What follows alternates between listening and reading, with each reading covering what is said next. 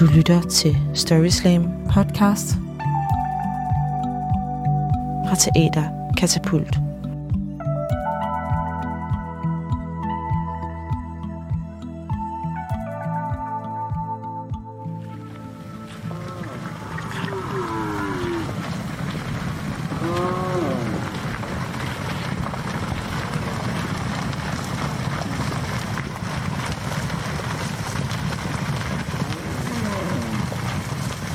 Kunne man se de danske økokvæg blive lukket ud af stallene og boldre sig på de lysegrønne marker.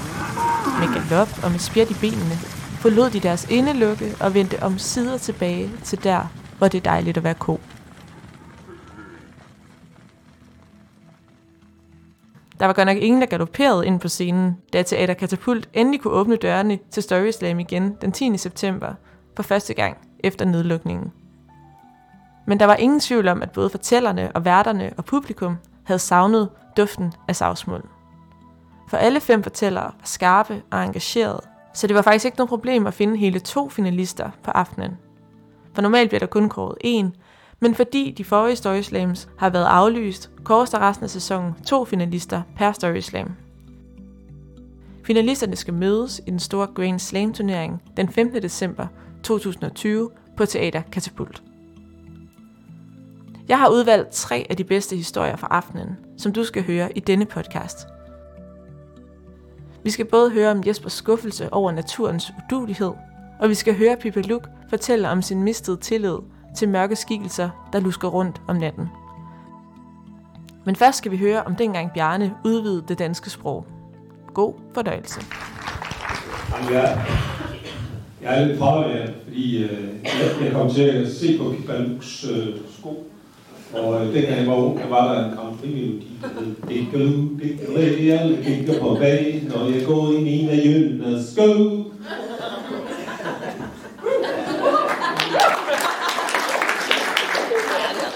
Øh, Udover at høre øh, Grand Prix-melodier, så har jeg også engang opfundet et ord, tror jeg nok. Jeg har altid været fascineret af det der med nye ord, der kommer ind i sproget. Så nogen, der bare dukkede ud af ingenting. Altså nogle gange kom de fra en tv-serie eller noget, men en gang imellem så opstod de bare. Og en dag i foråret 1993, så besluttede jeg mig til, at jeg ville have mit eget ord i det danske sprog. Så jeg satte mig ned ved mit bord ude i min lejlighed, ude i Træpkaskade, med nogle stykker papir, og så begyndte jeg at skrive. Jeg begyndte at komme med idéer til ord, og øh, efterhånden så sporede jeg mig ind på, at øh, det ord, jeg ville danne, det skulle bestå af en lyd og en genstand. Altså ligesom klaphat, for eksempel. Og jeg sad så og eksperimenterede med forskellige lyde, så nåede jeg frem til, at lyd, det skulle være bot. Og så nåede jeg frem til, at det skulle ikke være en genstand, det skulle være en lægemstil. Det skulle være nakke. Bot nakke. Der var den.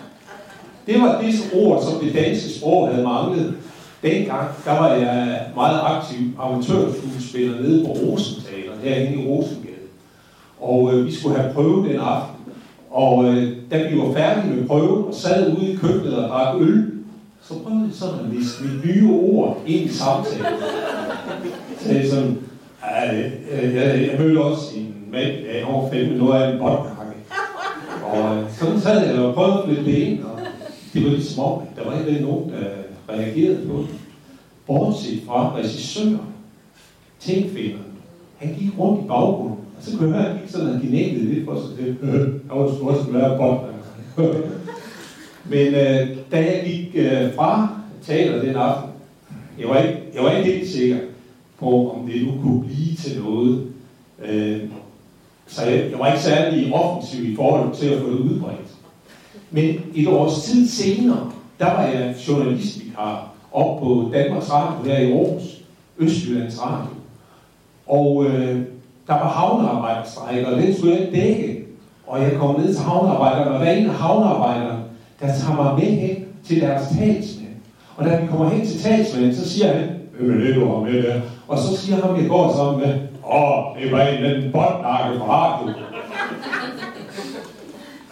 Jeg kan godt sige dig, Jeg stillede mit spørgsmål på rutinen, men jeg hørte ikke svaret. Det eneste, jeg stod og tænkte, det var, han brugte mit ord. Han sagde botnakke. Og derefter, så synes jeg, det var overalt. Jeg hørte folk sige det. Jeg læste det. Og så var det, at Allan Olsen, han udgav nummeret 5 under 0. Først vil hun giftes, så vil hun skilles, og ungeren får nyt navn jo. De ser og bliver fe foran ham. Botnakkens PC, hun kalder sin ægte mand nu. Wow! Wow! Allan Olsen, efter min mening en af vores tids største sprogkunstnere, brugte mit ord i sin sang. Det var fandme fedt. Der var sådan set kun et problem. Jeg kunne ikke bevise, det var mit ord. Jeg har ikke haft nogen vidner. Jeg har ikke skrevet på en sæd. Jeg har i dag opfundet ordet botnakke, lagt det i en forsejlet kuvert og placeret det i en bankboks. Så øh, jeg synes, det var lidt mærkeligt at komme mange år efter og sige, at det var jo mig, der havde opfundet det ord. Men så en dag læste jeg et nyhedsbrev fra det danske sprog- og litteraturselskab. Der var en, der havde skrevet ind og spurgt ordet botnakke. Hvor stammer det egentlig fra? Og de kom med en tåget forklaring om, at det vidste man faktisk ikke rigtigt.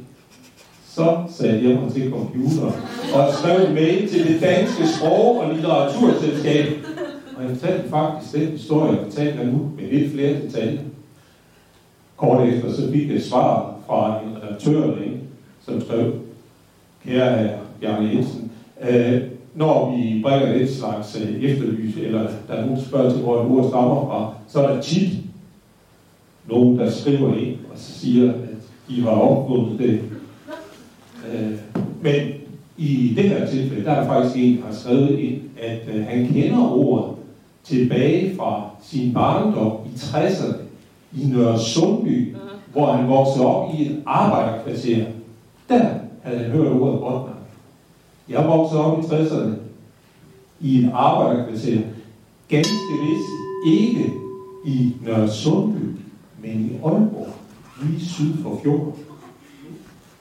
Der må jeg indrømme, der kom jeg til at tænke på, skulle det have været noget, jeg har hørt min far sidde ved bordet sammen med nogle af sine arbejdskammerater eller fagforeningskammerater og sige, ham der formand det på værste, han kan fandme også noget af en bottenhak. Og så er det bare lagt sig her i baghovedet på mig. Jeg blev virkelig i tvivl. Men her forleden dag, så slog jeg op på den danske ordbog på nettet. Og der står, Båndnakke er kendt fra ca. 1993, oprindelse uvis. Men nu er jeg helt vis på, hvor det stammer fra.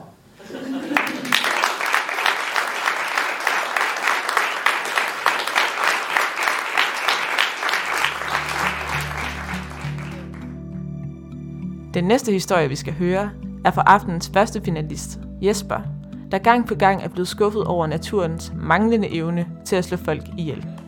Take it away.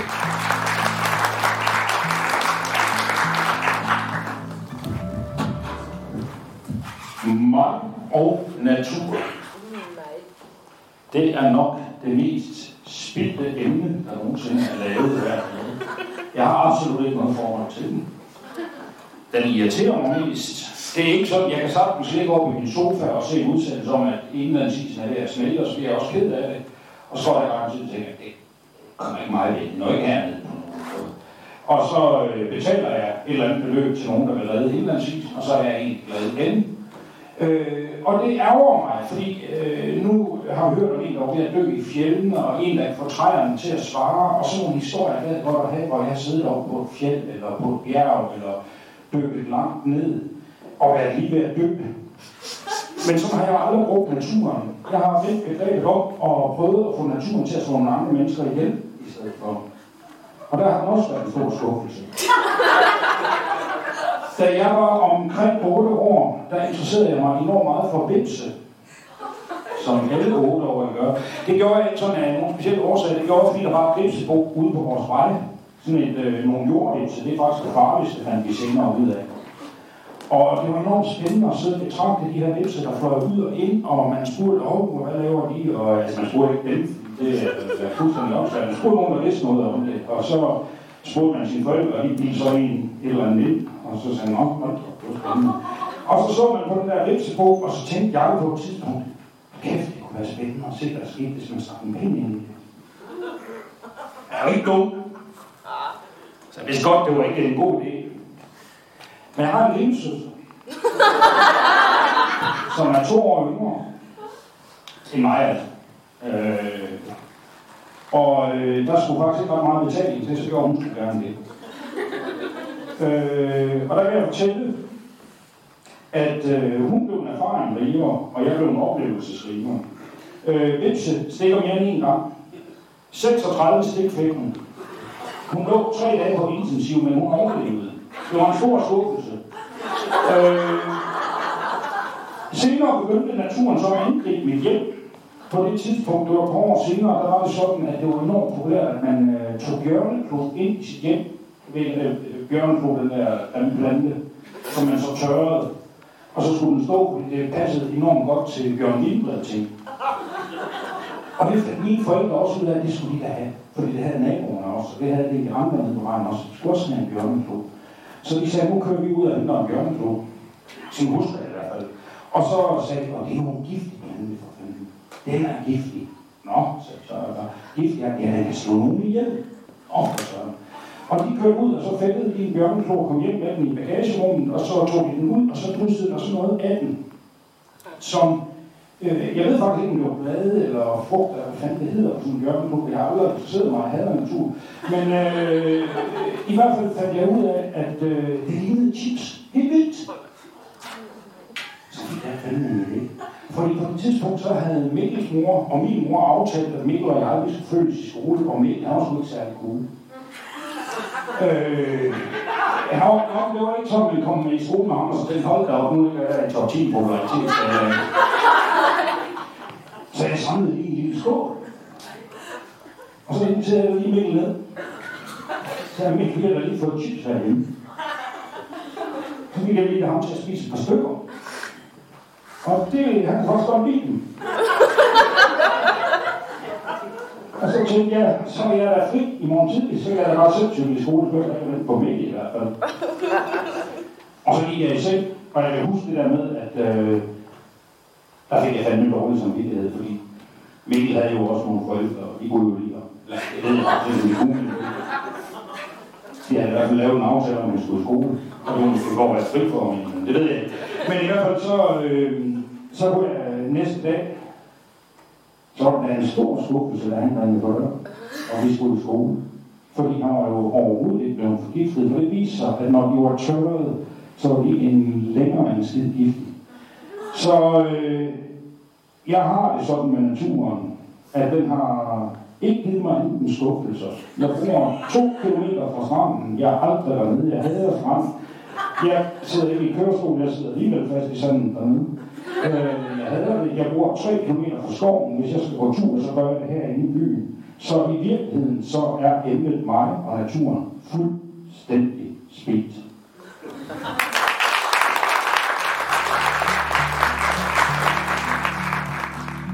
Den sidste historie er fra aftenens anden finalist, nemlig debutanten Pippa Luke. Vi skal med hende på en dramatisk teltur i Lisbjergskovene, hvor Pippa Lukes interesse for True Crime podcast har lært hende noget om selvforsvar og folk, der udgiver sig for at være politimænd. Hun kommer her. til Pippa Luke.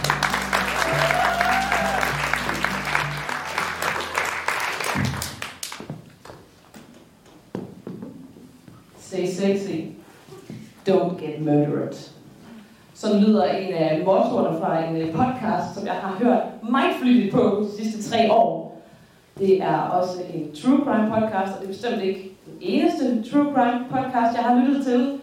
Jeg har hørt utrolig mange helt forfærdelige fortællinger om, hvad mennesker kan finde på at gøre mod hinanden den amerikanske podcast med Karen Kilgariff og Georgia Hartstock, som har fundet ud af tilfældigt, at de to har en, en passion for, øh, for true, true crime. Og øh, så satte de sig ned en dag og, og optog det. Og det skabte sådan en underlig fællesskabsfølelse øh, for, for is- især kvinder, der ligesom begyndte at holde sammen omkring øh, det her med, at vi behøver ikke altid at, at opføre os pænt. De har sådan en anden tagline, som er øh, fuck politeness. Altså, du, du skal ikke altid tænke, at du skal sådan være venlig og opføre dig pænt. Hvis der er noget, du synes, der er mærkeligt og underligt, så sådan reagere på det. Og så kan man altid sige undskyld bagefter, hvis det er. Det blev den øh, 11. marts 2020. Der var gule striber hen over tv-skærmene. Danmark lukker ned. Og jeg var, var øh, gudske fucking lovflyttet i kollektiv og væk fra min far, hvor jeg havde været på tålt ophold i en måneds tid. Og jeg var omringet af øh, skønne, dejlige mennesker. Og vi besluttede os for, at øh, vi skulle også i skoven. Det er dejligt. Og vi tog på sheltertur op i øh, Lisbjergskoven. Jeg var afsted med, øh, med fire andre fra mit kollektiv, og jeg havde boet der en, en måneds tid. Og så var det jo, at landet lige var lukket ned. Og jeg skulle have været i Grønland, men kom så hjem igen øh, dagen efter. Jeg var lige nødt til at tage til København. Og øh, så tog jeg tilbage til Hasle, hvor vi bor. Og, øh, og så var det sådan, Nå, så, så tager vi på, øh, på en skovtur. Og så, så tog vi afsted. Vi tog afsted, fordi at, øh, det var hyggeligt, og jeg tror, vi, vi er generelt øh, alle sammen sådan ret friluftsorienterede mennesker. Øh, og der, vi havde en bil, og det var bare at, at lige hurtigt pakke det, og så tage afsted. Og øh, så faldt mørket på, og vi havde fået fyret bål op, og vi sad rundt om bålet og fortalte historier. Og vi fortalte ikke uhyggelige historier, husk lov, det var mørkt. Vi fortalte historier om vores første kys.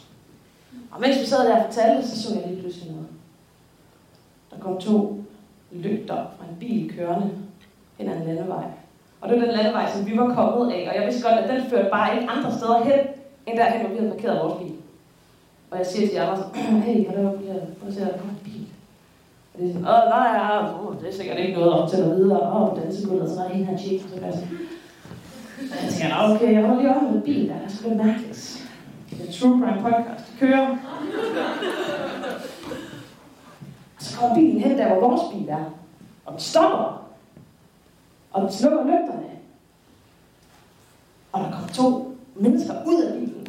Og vi kan ikke se, det er helt mørkt, men de har to lygter, og de lyser hen imod os, og de begynder at gå målrettet hen imod os. Og jeg tænkte, der så for satan, nu blev det ihjel. Det, det er en forkert situation, det her.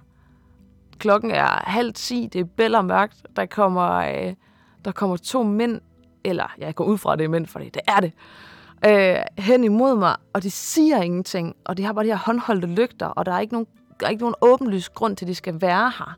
Og jeg kan bare mærke sådan, det her, det, det er ikke en, en rigtig situation. Der skal reageres her.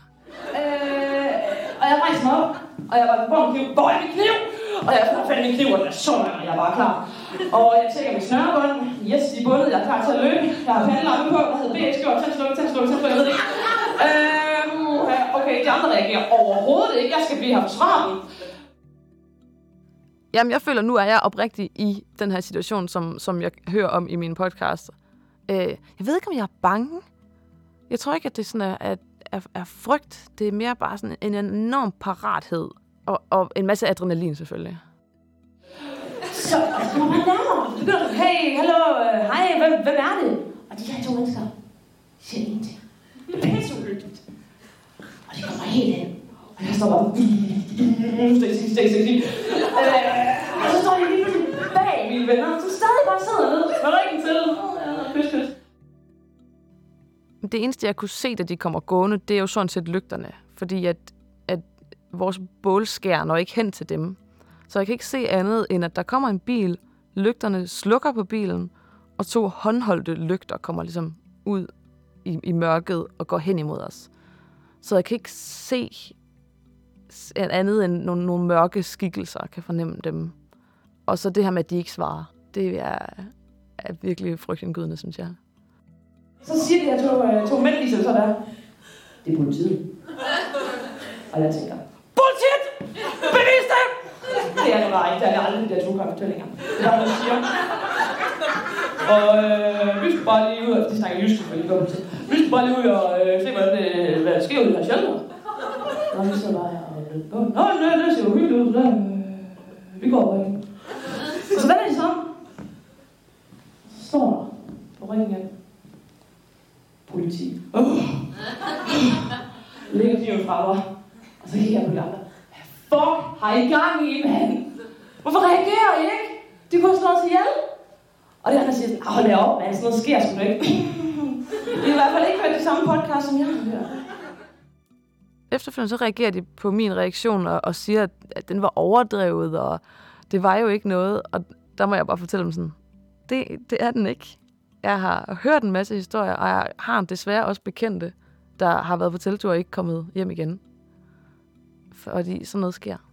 Og jeg tænker også på Louisa og Maren, som jeg kender fra min uddannelse i Bø. Og de tog på teltur i Marokko, og de kom ikke hjem igen. Så den slags ting sker. Louisa og Maren var, øh, var to kvinder, som, øh, som gik på det samme studie som mig i Bø. Og de tog i december for halvandet år siden, cirka, til Marokko og besluttede sig for at, øh, at bestige et bjerg, jeg tror det hedder Mount Tubkal, og øh, bliver fundet øh, dagen efter og er blevet slået ihjel. Og, og det er jo det, jeg mener med, at de, de har ikke gjort noget som helst for at sætte sig selv i den situation. De har jo bare stolet på verden, som vi virkelig bør kunne gøre. Øh, men jeg er da sikker på, at, at de også har reageret, da de har opdaget, at der er nogle mænd i deres lejr. Og jeg lærte to ting om mig selv den aften. Jeg har mistet min naive godtroenhed på, at mennesker, der kommer imod mig i mørket, vil mig det godt. Men til gengæld, så har jeg også fået en reaktion. Jeg er klar, jeg stiller mig op, ser mig omkring, har min kniv, som er så langt. Og det betyder, at jeg ikke er, er bange, selvom jeg ikke altid tror på det gode længere.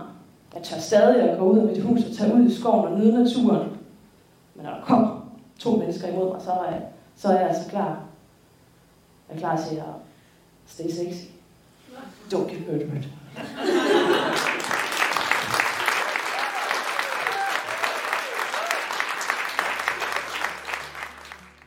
Det var alt fra denne Storyslam podcast. Hvis du har fået mod på selv at stille op og fortælle dine historier, eller måske har du bare fået lyst til at være med som publikum, ja, så kan du gå ind på Teater Katapults hjemmeside og se, hvornår Storyslam igen bliver afholdt. Og ellers er der ikke andet at sige end tak, fordi du lyttede med, og på genhør.